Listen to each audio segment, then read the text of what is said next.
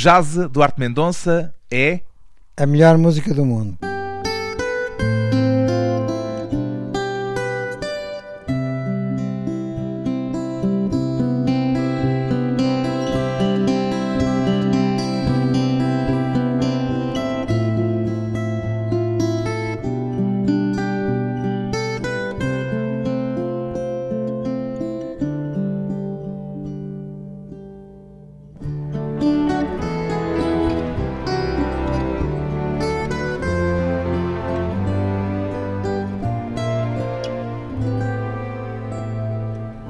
Mendonça, 75 anos, empresário. Não me chame empresário que não gosto. Mas Sou é empresário. Não sou, não sou. Não? Não ponho no meu dinheiro. Empresário era o Vasco Morgado.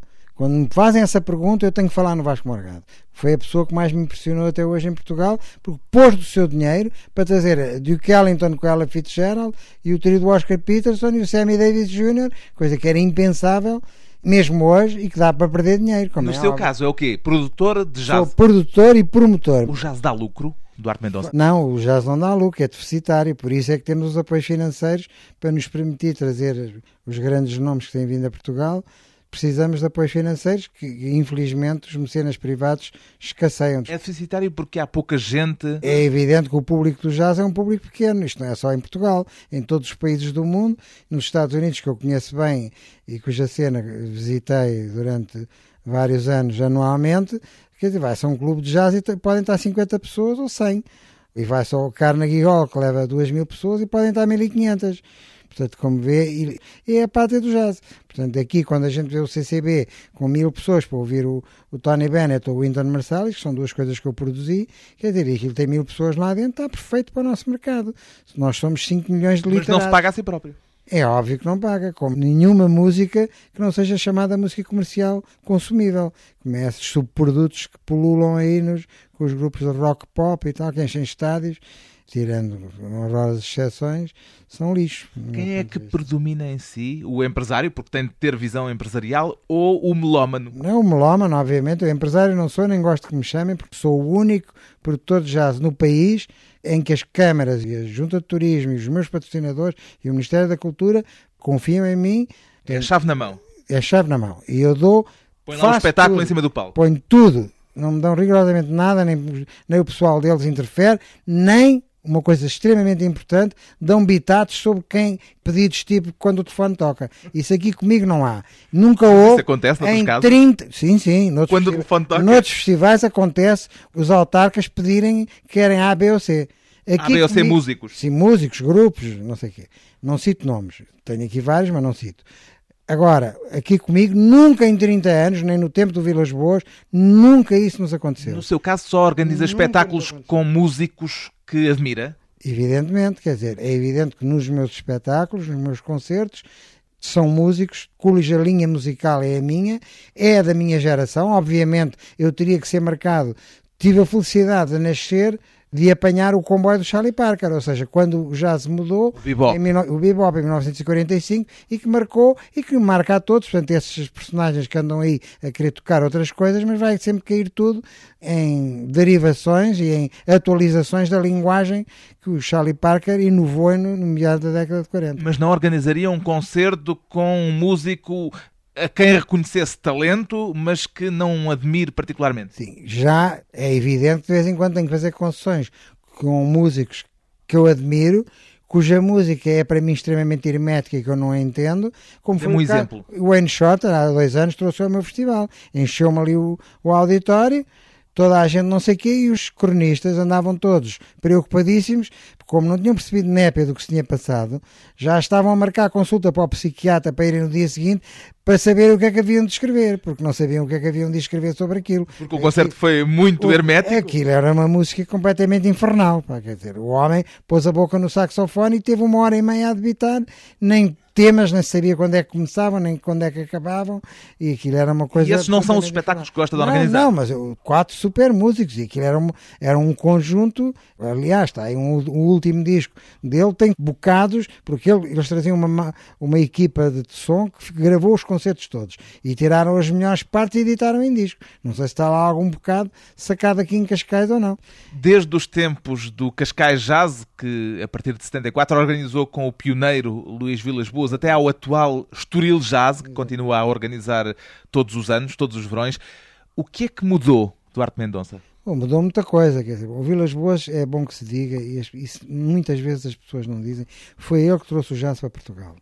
Em 1945, à volta disso, 44, começou o antigo Rádio Clube Português. Primeiro, creio que no programa da manhã tinham uns minutos de, em que metia jazz. E depois, a, a, seguir, é que foi para o Rádio Clube Português e eu, e eu era mais novo que ele, uns 4 ou 5 anos, e, e ouvia o programa dele sempre Começou por conhecê-lo a ele antes dele o conhecer assim? Sim, sim, muito antes, muito antes, 5 ou 6 ou 7 ou 8 anos antes em 1945 comecei a ouvir o Hot Clube no, no Rádio Clube Português. Bom, portanto, isto é importante que as pessoas tenham consciência, é que ele foi a pessoa que trouxe o jazz para Portugal. Quando lhe perguntei o que é que mudou, era para lhe perguntar se o jazz ao vivo ganhou ou perdeu terreno em Portugal não, nestes 30 anos. Não, ganhou muito porque agora há no país todo, não há autarca nenhum que o vizinho do lado tenha um festival de jazz e se aparecer alguém na área que vá propor, que eles não arranjam os tostões de acordo com os seus orçamentos para fazerem, maior ou melhor ou mais caro, evidente, todos ganhamos muito com isso. O jazz dá prestígio?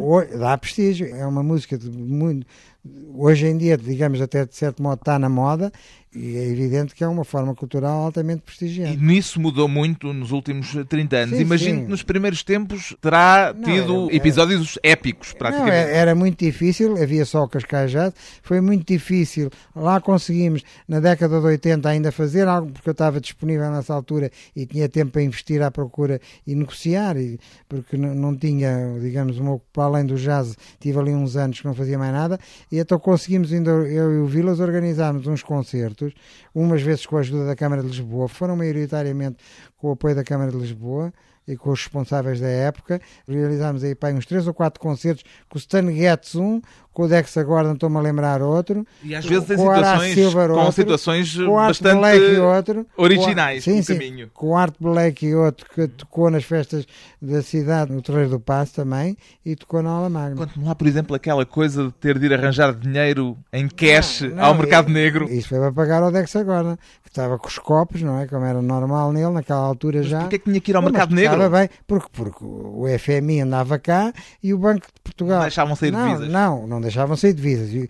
O meu banco, que era o BPA na altura, tinha que ter uma autorização do Banco de Portugal para me emitir um cheque em dólares para eu poder pagar aos músicos estrangeiros. E isso era uma vez por ano. Portanto, quando havia estas coisas assim à parte, a gente ia aí uns candongueiros sabíamos que arranjavam dólares e pronto, e comprávamos a eles. E depois como é que era? Dava aos músicos sacos então, de notas? Sacos de plástico, sim, uma vez o Dexter... Nos filmes de gangsters. Então, exatamente, o Dexter agora tive eu com ele nos camarins da Aula Magna, pai uma hora com ele a contar o dinheiro, com os copos, claro, e portanto teve pai uma hora a contar notas. Né? Que ele era um tipo tranquilo, não é? Tinha sim, fama disso. e era uma pessoa... Chamado era, Homem Cool. Era super cool, e um, um ser humano maravilhoso. Quem viu aquele filme Round Midnight, sim, talvez se lembre dele, era o protagonista. Esse filme é um master masterpiece que eu recomendo a todas as pessoas. A Volta da Meia-Noite. Estão a ouvir, que se chama A Volta da Meia-Noite, está à venda no circuito comercial. Do Bertrand Tavernier. Sim, e acho que toda a gente deve ter esse filme, porque esse filme é o filme sobre música de jazz. Ele sempre conseguiu, ele, Dexter Gordon, sempre conseguiu acabar de contar o dinheiro. É verdade, conseguiu. No meio daquela situação sim, invulgar. Um belo, sim, mas foi um belo concerto e as pessoas gostaram muito. E foram de facto umas experiências difíceis, muito difíceis, com muito pouco dinheiro, Felizmente que os auditórios aí encheram-se nesses concertos, havia muito pouca coisa, estamos a falar da década de 80, como disse há pouco, mas pronto, as coisas correram razoavelmente bem e pronto, deu para ganhar uns tostões. Mas não havia empresários, agentes pelo meio? Era não, assim, não, não, ajuste assim, direto com o músico? Sim, de uma maneira geral era. Havia, um, nós trabalhávamos muito com um agente holandês nessa altura que conseguia sempre uns preços muito que era uma pessoa difícil de, de depois de trabalhar com ele, porque ele conseguia. Tinha, o segredo disto é quem ganha e quem consegue obter os melhores preços é quem domina melhor a ciência de emitir bilhetes de avião. E quem emitir, e isso são os manuais. Não é por acaso que o Luís Lisboas não, era funcionário de uma empresa sim, de é- aviação. Sim, está bem, mas ele era das operações, não tinha nada a ver com isso. Agora, quem dominar a ciência de como emitir o bilhete de avião com o percurso mais económico e não sei o quê, E, e há mil e uma maneiras de fazer isso, e há especialistas nisso. Quem tiver essa ciência, e este holandês teve que a adquirir, consegue os preços melhores. Ainda é assim hoje? Hoje é pior, porque hoje as passagens de avião estão para a hora da morte. Portanto, as passagens de avião, o ano passado paguei o dobro em passagens de avião, porque tive que resolver um problema de última hora, do cachê que o músico recebeu. Ainda é como, nesse caso, com o Dexter Gordon, o Duarte a ir ao camarim a entregar não, o dinheiro? Não, não. Isso mudou é, também. Não, isso mudou. Ele recebe ali, a segunda parte recebem numerário, mas é um montante já pequenos, não é? Aquilo ali já era mais que era tudo, não é? Muito metia, mudou. Metia aviões e tudo. Muito se alterou nestes 30 anos. Depois de uma breve pausa, voltamos com Duarte Mendonça e Memórias de Improviso.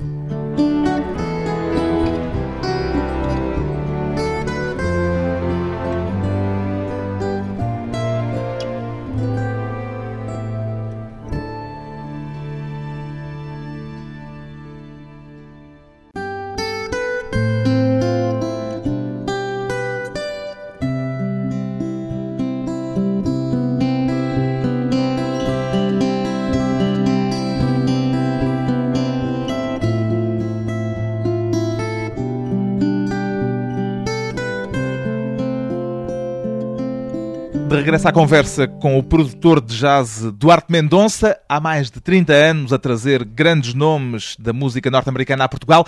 Lembra-se do primeiro espetáculo de jazz a que assistiu Duarte Mendonça? Bom, quer dizer, espetáculo, espetáculo deve ter sido em Lisboa a orquestra de Count Basie ou de Quincy Jones. Esse foi o primeiro que viu sei, e ouviu, mas concerto. Tanto Bom, mas antes um... disso, aqui, era mais miúdo, era mais novo, bastante mais novo, aqui no Palm Beach, quando veio tocar aqui um aqui saxofonista, em Cascais. em Cascais, no Palm Beach, aqui na Praia da Conceição, em Cascais, veio tocar um saxofonista chamado George Johnson, e a gente não tinha dinheiro para entrar lá dentro, e ficámos sentados ali no paredão, que ainda existe, a ouvir cá fora, estava o, estava o Gerard, estava comigo. Não, o Gerard, que é o Castelo Gerard Castelo Lopes, o, o Gerard Castelo, Gerard Castelo Lopes. Exatamente, o Gerard Castelo Lopes. E não sei se o Jorge Costa Pinto também estava comigo na altura, porque ele vivia aqui em Cascais e nós já nessa altura transávamos aqui discos de 68 rotações no Palm Beach ali à tarde, os dois. E levámos um, um gramofone elétrico, nessa altura já havia elétricos, tem 50 ou 51, mas isto foi antes. E então o George Johnson, que estava em Barcelona e de vez em quando passava aqui uns períodos, tocava no Palm Beach e nós fomos lá ouvi-lo. E como não tinham papel para, para, entrar, entrar ficavam à porta cá fora e sempre se ouviu qualquer coisa. Portanto, ouviram sem ver. Sem ver, Foi exatamente. a sua primeira experiência com jazz ao vivo. Exatamente. Nessa altura já era conhecedor, ah, tinha mais ou menos. Nessa altura devia ter que os meus 17 ou 18 anos. Sei que a sua primeira paixão foram as orquestras de swing. Sim, as orquestras, obviamente que eram as orquestras com que nós dançávamos com as nossas Exato, ainda não era pelo namoradas. prazer auditivo, era não, mais não, pelo pezinho não. de dança. Ah, era pelo pezinho de dança, mas eu já gostava muito daquela música. E depois a seguir veio uma que nessa altura teve muito em voga, que foi o Boogie Woogie, que é uma música basicamente tocada por pianistas, que havia três craques que eram os maiores que ficaram na história para sempre, que eram o Pete Johnson, o Albert Taymans e o Midlux Lewis. E eu dissecava isso até à exaustão. Tinha fama de ter bom pé. Não, era, era bom pé, sempre fui bom pé, então depois com as salsas e com os boleros era o maior nisso aí era o maior. Havia coisas que eram incapazes. Não foi só fama, foi também proveito. Era outras coisas que eram incapazes de dançar. Mas essas coisas que me entravam no ouvido, e Glenn Miller e essas coisas, tinha muito jeito para isso. Então, o Boogie Woogie realmente depois. Não houve orquestra nenhuma dessas que citei, Lionel Hampton, Count Basie, todos tiveram o seu Hamps Boogie, Basie's Boogie, etc. Porque foi uma música que esteve ali um ano ou dois ou três na moda e toda a gente gostava e, e a rádio tocava muito. Isso entre os seus 15 e os 20 anos. Sim, sim, entre os 15 e os 20 anos. Portanto, isso foi uma época de transição. Depois a seguir aí veio o George Shearing. Eu, quando eu começo o a ouvir pianista, o, aquele... o pianista seco, eu tive a honra e a felicidade de o trazer aqui ao Estoril, já na, na década de 90, aqui ao, ao Teatro Auditório do Casino Estoril. E então o George Shearing tinha um quinteto com harmonizações piano, guitarra, vibrafone em uníssono, em que ele tocava bebop e nós não sabíamos, aquilo era já um fraseado do bebop, superiormente bem arranjado e muito fácil das pessoas ouvirem e reconhecerem os temas. E eu estava a ouvir bebop sem saber que aquilo era bebop. Até que um dia o Gerard Castelo Lopes desembarca dos Estados Unidos naqueles aviões de hélice que levavam dois dias a ir daqui para Nova York e desembarca-me aqui com uns discos Dial Charlie Parker de rótulo amarelo. Era ele o seu fornecedor. Bom, e quando eu ouço aquilo, digo assim: é pá, é isto que é a música da minha vida. Portanto, foi é o Gerardo Castelo música. Lopes que lhe trouxe o Charlie Parker. Exatamente. Foi através dele, em minha casa, aqui na casa do meu pai, ali na Rua Joaquim que eu ouvi pela primeira vez os discos de Charlie Parker na etiqueta americana Dial, que foi a primeira etiqueta para onde ele Ainda gravou. tem esses discos? Não, eu não tenho esses discos. Nunca são chegou dele. deles, eram, são Tem- dele. são dele. Eu até já lhe fiz um rapapés se ele me dava os discos, nada disso. mas ele diz que nem sabe onde é que eles estão. Mas os seus discos Não, começou a colecioná-los também bem Não, cedo. eu tenho 300 discos, 78 rotações, atenção. Tenho aí muita coisa que provavelmente ninguém terá. Não era fácil encontrar discos nessa altura em Sim, Portugal. não, é muito difícil. Depois comecei a ir ao Valentim de Carvalho, que é uma em- empresa e uma família de quem eu guardo muito boas recordações. Depois Até acabei- trabalhou para lá. Acabei por trabalhar Mas lá. não tinha nada a ver com Noutra música. coisa não tinha nada a ver com a música, mas quer dizer, onde eu passava os meus sábados, metido naqueles aquários que eles lá tinham para as pessoas ouvirem os discos, ouvia N discos e depois trazia um disco para casa que custava 35 escudos ou 37.500. O meu pai dava-me 50 escudos por mês e eu derretia 35 logo, ficava com 15 escudos para o mês todo, mas não me importava. A sua fonte de aproximação ao jazz, no entanto, não podiam ser os discos, porque os discos eram relativamente raros nessa Não, altura. a partir de 50 a coisa melhorou, que ab- abriu uma loja. No, havia dois fornecedores de, de LPs no- nessa altura em Lisboa. Um era a Speak, onde está agora uma sapataria, no Saldanha. E outro era na Rua dos Fanqueiros, uma loja cujo nome não me lembro, onde comprei os discos Savoy da Charlie Parker em LPs de 10 polegadas, que é uma coisa que muitas pessoas não sabem que existiram. Mas sobretudo ia ao cinema, não é? Ia Muito quan- do bom jazz. porque aos musicais todos onde apareciam sempre, pá, ou era a Esther Williams a, a- a nadar e depois com o Harry James a tocar trompete e com o Dick James a cantar, ou eram lá músicas mais em- pelo trompete ou era- pela Esther Williams? É pá, depois duas coisas, mas é, se calhar mais pelo Harry James. E depois ia filmes com o Sinatra, não falhava um, até que aparece então o clube da minha vida, que foi, em termos cinematográficos, foi o A Song is Born. Do o- Howard a- Hawks.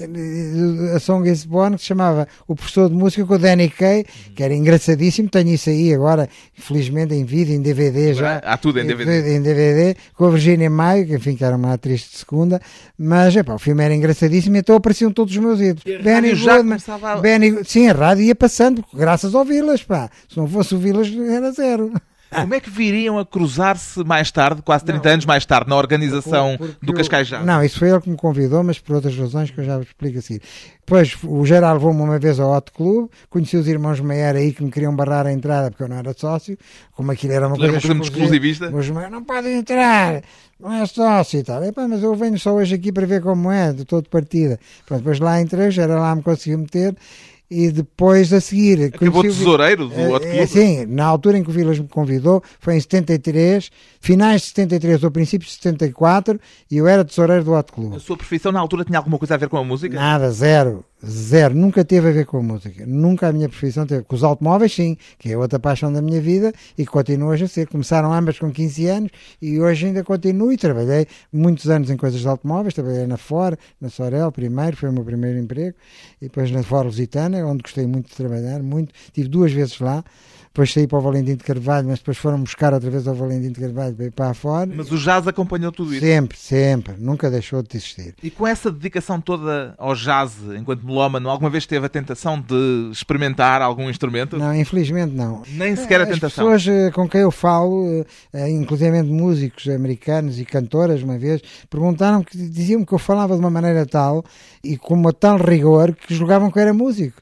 E ficavam muito admiradas por eu não ser músico. Eu Disse, pois é, não nunca foi- chegou a experimentar? Opa, porque se calhar não tinha condições para isso, não sei, olha, não, havia piano em casa, hoje está, tenho aqui um piano, mas... Se tivesse sido músico, que instrumento é que gostaria de ter Pá, não eh, faço ideia, mas acho, mas acho que o piano seria a ba- a base e depois poderia partir para outro, mas eu acho que o piano eventualmente seria aquele que. Mas o instrumento que mais me fascina são talvez os instrumentos de sopro hard, como eu chamo, que é o trompete. Imagina-se O, trompe- trompetista, o trompete, como está, aí, trombonista. está aqui um trompete atrás de nós. Ah, pois está, olha, está aqui em conversa. cima. Está aqui em cima da mesa um trompete, só me falta agora arranjar um trombone de varas, porque realmente são os instrumentos para que me fascinam, é o trompete e o trombone do- dentro dos instrumentos de sopro. Tornou-se parceiro do Luís Vilas Boas por estar na altura como tesoureiro no Não, Club? não, é porque estava disponível naquela altura, estava sem trabalho.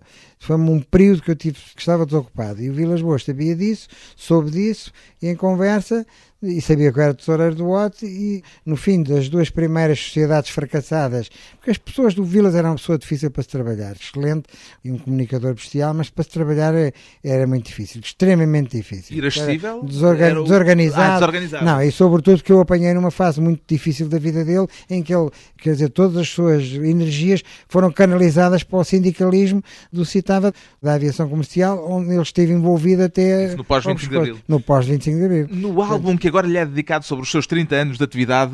Escreve-se a certa altura um livro, um álbum, um álbum de fotografias, algumas delas magníficas. Escreve-se a certa altura que onde Vilas Boas representava o sonho e o pioneirismo, Duarte Mendonça trouxe o profissionalismo e a determinação. Eram duas faces da mesma moeda? Sim, porque eh, o Vilas não tinha tempo para o escritório e quem fazia tudo era eu. Ele era o lírico e o Duarte Mendonça era o realista? Eu era o que punha em prática as coisas que nós combinávamos. E curiosamente, e é bom que as pessoas saibam isto, ainda no outro dia fui-me encontrar com a viúva, com a Maria Helena Vilas Boas, para lhe oferecer um exemplar do livro, e lhe disse isto: é que nunca tive a mais pequena desacordo em termos de repertório com o Vilas. Ele apresentava-me um cardápio, que nessa altura era muito extenso, com os músicos que havia disponíveis na Europa. E eu escolhia e dava-lhe a aprovação e era sempre Mas ok. era uma espécie de Dom Quixote e Sancho Pança? É, sei lá, eventualmente. O sonhador e o realista? Não, não é bem bem o caso, é? éramos ambos realistas, mas ele não tinha tempo para depois pôr em prática eh, administrativamente e burocraticamente toda aquela máquina, os contactos. Eu tinha tempo disponível e fazia isso. O que é que aprendeu e Fiz bem, ele deu-me os parabéns no primeiro concerto ou no segundo, ele, depois daquilo feito, que deu-me um trabalho, foi muito difícil. E eram muito difíceis no dramático, as coisas eram muito complicadas, não é? Não é a facilidade hoje ali do auditório de Parque Pamela que está lá tudo montado, não é? Aquilo era preciso fazer tudo tinha a andar com a aparelhagem às costas? Não, tudo, pá, e o som era mau e tinha que se pedir à emissora nacional e era uma coisa, e um palco tinha que ser montado, aquilo era tudo com sangue, suor e lágrimas. Era muito difícil, muito difícil. Sangue, suor e lágrimas para trazer eh, o melhor jazz a Portugal. Depois de mais uma curta pausa, regressamos com Duarte Mendonça e alguns dos grandes nomes do jazz.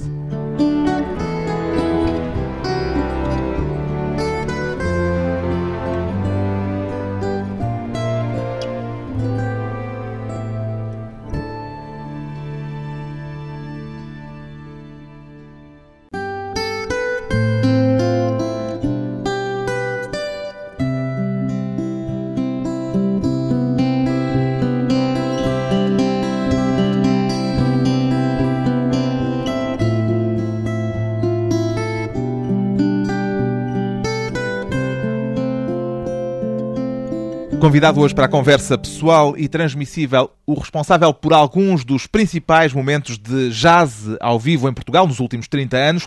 Quantos músicos de jazz já trouxe a Portugal, Duarte Mendonça? Tem alguma ideia? Bom, não sei, mas para aí mil. Para Quantos na... concertos é que organizou? Para aí na casa dos mil. Não sei se não foi contabilizado. Por acaso pedi ao Moreira dos Santos, não sei se está no livro. Não, sei se não há uma contabilidade mas, no livro que eu tenha é, visto. Mas por acaso, no final do livro, falámos nisso e ele diz: Olha, isto por acaso falou. Isso agora fica para um outro livro que outra pessoa vai já começar a fazer o inventário sobre completo. As memórias, sobre as minhas memórias. Portanto, que é um livro mais de texto e de conteúdos e menos fotografias. E então em que essa contabilidade vai ter que ser feita. Qual é que é o Mas, concerto pai, da sua vida? Consegue escolher um? Ah, sim, pá, há aí um ou dois que me deram foi, uh, Já falou do Miles Davis em Antibes? Sim, o Miles Davis em Antibes foi assim uma coisa do outro mundo. Talvez este seja o número um, porque nós viemos aqui de Portugal habituados a ouvir o quinteto do Miles Davis com o Coltrane e com o Red Garland. E chegamos a Antibes e vimos cinco personagens que nunca tínhamos ouvido falar. O Herbie Hancock, que para nós era desconhecido, o Tony Williams nem pensar porque tinha 17 anos, o Ron Carter só marginalmente, o George Coleman nunca tínhamos ouvido falar. E acompanhou e, o Miles quando, Davis. E quando, e quando, ouvimos aquilo e quando começamos a ouvir a música, bom, ficámos para morrer. Isto era para lhe perguntar Pá, se... dizer só isto, eu estava com o Vilas Boas e com o Manuel Jorge Veloso a assistir a isto, ao ar livre, num cenário paradisíaco. Pronto, e foi uma coisa, de facto, do outro mundo. Ele fez muitas rupturas, não só essa. Não, esta, esta, as outras mais esta recentes. não foi ruptura. Esta não foi ruptura. As foi rupturas, acompanhou-as, gostou? Foi, não, não. Houve rupturas que eu, por exemplo, o Phil Morris aí nem tenho esse disco em casa, nem quero.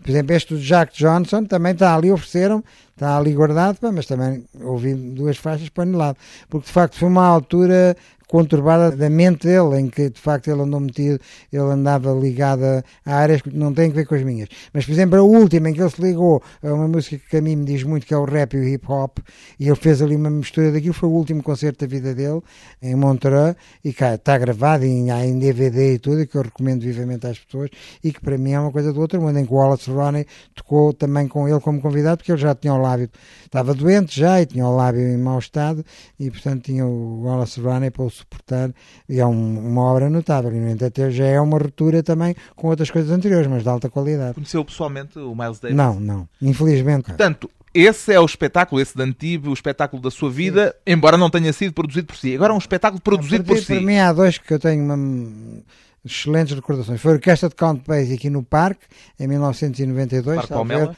e que foi de facto um concerto absolutamente do outro mundo.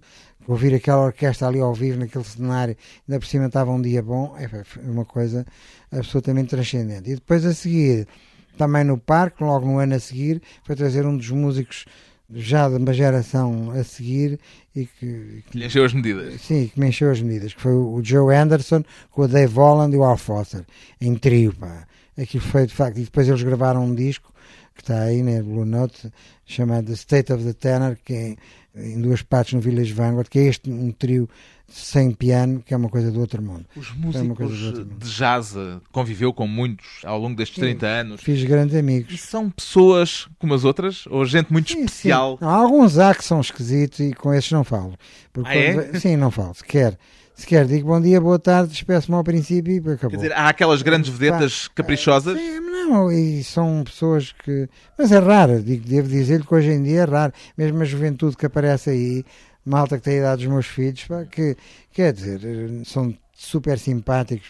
Quem é que lhe deu mais dor de cabeça? Jazz Filarmónico que eu costumo trazer aí, pá, é tudo malta do melhor com o Luís Nash e, epá, e esse, nessa onda o Morgan Miller e tudo isso, o Eric Alexander e o Vincent Herring. Esses são aqueles que não dão problemas, mas lembra-se de algum caso em que tenha tido chatice? Uh, não me lembro assim particularmente, houvesse nesse primeiro ano o Charles Tolliver, que foi uma coisinha que o Paulo Giz me pôs nos braços, e que o gajo chegou aqui sem cheta no bolso e queria receber em cash numa altura em que os músicos só podiam receber em cheque bancário. O, o primeiro só, em que esteve envolvido. Apanha logo com 74. Essa. I need cash, man. Epá, eu não tinha cash para lhe dar. Podia-lhe dar escudos que para ele não serviam de nada. E ainda por cima valiam pouquíssimo. E então, uh, pronto, foi assim, uma coisa um bocado trágica. E arranjou e, dinheiro? Não, não arranjei. Não foi ao mercado negro sequer dessa não, vez? Não, não, Deus me livre, recebeu o cheque e pronto, e acabou, e depois lá se desenhou. Mas isto era para lhe perguntar dos casos difíceis, das situações complicadas, porque deve ter Bom, tido algumas. situações complicadas, a mais grave, estava o pavilhão pai, com 4 mil pessoas dentro, um domingo à tarde, e era, atuava o Freddy Hubbard, e antes, estávamos todos lá na nossa sala da produção, e recebemos um telefonema do agente que é meu amigo e que vive agora em Marselha, que é um, um Yugoslavo, que entretanto era road manager, foi road manager da Sarah Vaughan, e que nos, nesse ano nos propôs o Freddie Hubbard. Vou dizer, Big Trouble, o Freddie Hubbard entrou no hospital, foi para o hospital e o grupo foi... Não há trompetista, não há trompetista foi o, o grupo foi para aí já, para Cascais e agora vocês desengomem-se. Bom, ficámos em pânico e então começou tudo a pensar onde é que está o Licónides que tinha atuado na véspera e tinha ficado cá e ia para o cinema. Pá, não sabemos. Houve um que saiu logo disparado de carro a ir à procura do Licónides. Por acaso encontrou antes dele entrar no cinema, sacou e trouxe-o para o parque e pô-lo em cima do palco a tocar com músicos com, com, com que se calhar nunca tinha nunca na vida, nem nunca sabia quem era. Um era um guitarrista que parecia fisicamente o Keith Jarrett e tocava um pouco como o Keith Jarrett na guitarra, curiosamente. Muito bom, um super músico.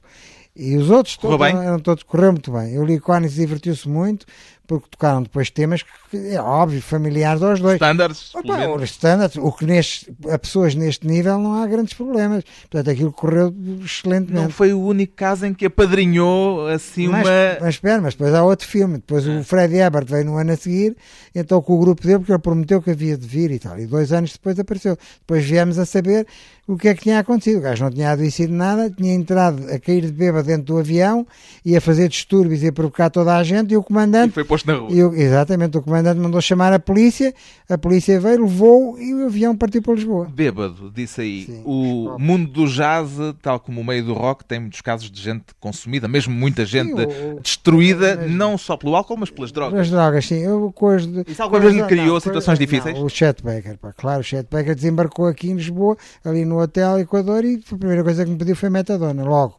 Mal me encontrou. O gajo já vinha de rastros. Pá. E eu disse: pá, é, é, muito difícil, mas vou tentar. Ainda liguei aqui uns amigos médicos, mas nessa altura a metadona estava fechada no cofre forte dos hospitais. Isto foi em 88 e, portanto, não havia metadona disponível. E então, pronto, ele lá teve ele, que, atuou. ele atuou e muito bem, maravilhosamente. É um concerto que eu tenho aí gravado e filmado, pá, uma coisa sublime. Sublime. Depois conversei com ele, ele é uma pessoa muito doce e eu fiquei muito impressionado psicologicamente. Ele já estava naquela fase avançada. Sim, sim, ele morreu no ano a seguir, a ter atuado aqui, morreu logo a seguir caiu de uma varanda pá, no sítio, do, do, do, sítio onde ele gostava de viver, onde havia Amsterdão, su... é? em Amsterdão, onde havia supermercados de um gajo em vez de ir comprar na Bissas ou uma posta de bacalhau, comprava lá as coisas que o gajo precisava. Pá. Houve outros casos? Não, não, este foi o único, assim. Mais não, havia outros. A Sheila Jordan, por exemplo? Não, não, não, nunca nada. Impecável. Esteve aqui sentada neste Mas ela também passou por um, uma situação conturbada. Almoçou aqui comigo. Almoçou aqui em minha casa comigo. Aqui em minha casa, não foi no restaurante. Aqui em minha casa comigo. Impecável. Contou-me coisas da vida dela horríveis. Que eu fiquei impressionado. Ficámos amigos. Ainda agora foi atuar a Oeiras e perguntou se o Duarte estava na assistência. E eu lhe disse, pois fui falar com ela no fim e ficámos apaixonados porque de facto ela tem a mesma paixão que eu por Charlie Packer e andou, saiu de Detroit e andou, veio para Nova York à procura. Ela veio de um meio de mineiros, um meio pobre, e depois foi viver para Detroit com Matias, salvo erro, e depois é que veio para Nova York e depois a música de Charlie Packer e, e o bebop foi aquilo que, que, que, é a vida dela. Esse é um dos casos das complicidades que estabeleceu. Estabeleceu Sim, uh, muitos, muitos, muitos casos desses? Muitos, muitos. Tenho muitos amigos nos Estados Unidos, como músicos, como jornalistas. Fala, por exemplo, com emoção do Bill Evans. Bill Evans, muito, teve aqui também, estive aqui muito com ele em Cascais, ali no, no Hotel Cidadela. De resto, até há uma história curiosa. Que a primeira uma... vez que o viu atuar eh, foi numa situação em que não estavam sequer a dar-lhe atenção. A primeira vez que ah, foi Isso foi horrível. Ei, pá, isso foi a coisa mais horrível. Era uma espécie de cervejaria Trindade de Lisboa, a antiga, na Almirante Reis, em maior, pai com o dobro. em Chicago? Onde é não, não, em Nova York. York. Chamava-se Top of the Gate, em Nova York, no Village. E então, em Greenwich Village, então, aquilo era tudo a falar, tudo a comer e a falar, e um pianista lá ao canto, pá, que era o Bill Evans. Quer dizer, eu tinha ido lá ver, tinha visto na revista do Watson, ou que era a revista cá em Nova York com as coisas, pá, o Bill Evans, vou ver. Bom, quando eu chego lá e vejo aquilo, ia morrendo. Ia morrendo, estava um casal ao meu lado e disse, pá, você não. Eu disse, pá, eu não sabem quem é aquele eu tipo. estou chocado com isto, eu sou português, sou amador de jato, gosto muito e estou, estou confrontado com isto. E eu disse, bom, mas isto aqui é habitual, porque nem toda a gente gosta de. As pessoas aqui nos Estados Unidos, as pessoas que gostam de jazz. Sobretudo é era minoria. quase banal, não é? É uma minoria, pá, que é uma minoria, pá, quer dizer, e, portanto. É verdade a ideia de que foram os europeus que deram dignidade ao jazz? Os europeus e os japoneses, quer dizer, são os dois. Se estes dois mercados não existissem, provavelmente hoje muitos músicos de jazz aconteceria como os do Boogie Woogie, que era um era ascensorista, o outro era chofer de táxi e só tocavam aos fins de semana. Portanto, quer dizer, a cena era esta, porque eles não conseguiam sobreviver da música. Hoje, muitos deles, muitos deles, para sobreviver, ensinam. Felizmente que o ensino do jazz se generalizou. E há universidades só dedicadas ao jazz, com cadeiras, com departamentos só para ensinar o jazz. E muitos músicos são professores também. Ao fim destes 30 anos, qual é o seu principal património como produtor musical de jazz, Duarte Mendonça? O meu património é as milhentas gravações e fotografias que tenho aqui em casa, muitas delas feitas à revelia dos músicos. E as memórias, imagino. Bom, e memórias de histórias contadas e, e, vidas tenho muitas também. Algumas como estas contadas nesta conversa, o património de um homem que se tem dedicado de alma e coração àquela a que chama a melhor música do mundo, celebrando três décadas de atividade em prol da divulgação do jazz em Portugal. Foi publicado o álbum Duarte Mendonça, 30 anos de jazz em Portugal, com textos de João Moreira dos Santos e fotografias a preto e branco de alguns dos maiores nomes do jazz, de Miles Davis a Diana Kroll, ao vivo em palcos portugueses.